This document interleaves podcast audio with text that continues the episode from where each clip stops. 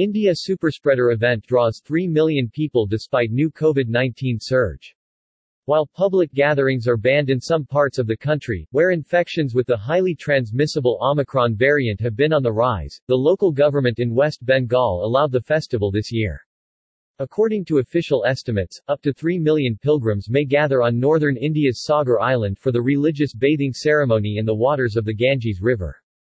Huge crowds of Hindu devotees have been flooding the Ganges Delta, desperate to take a dip in its waters. People from numerous regions visit the event, which runs for many days. Defying pandemic rules, they travel on crammed buses, boats, and trains to the island and then back home. There was already a sea of people present as worshippers gathered to mark the Makar Sankranti, or Magh Mela festival, a local official in the Indian state of West Bengal said, adding that most of the pilgrims were not wearing masks. Drones are being deployed at the site to spray water on pilgrims and reduce crowding by the river, but this doesn't stop them from taking the actual dip in the Ganges. They believe that God will save them and bathing at the confluence will cleanse all their sins, and even the virus if they are infected, local police official said. According to organizers, only those with vaccination certificates and negative PCR test results are allowed to attend, and thermal screening has been put in place.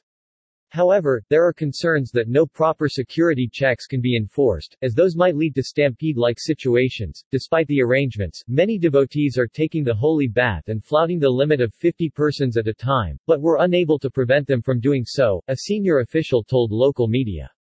Nearly 80 police officers and cleaning personnel deployed for the festival have tested positive for coronavirus, it was reported today.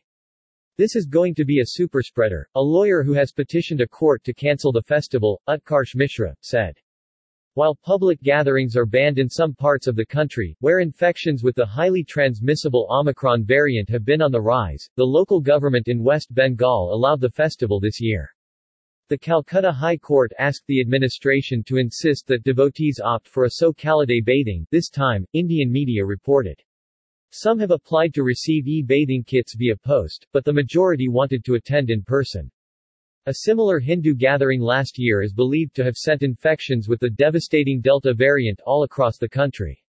On Thursday, nearly 265,000 new cases of coronavirus were recorded, with some estimates suggesting the numbers might surge to 800,000 in just a few weeks' time.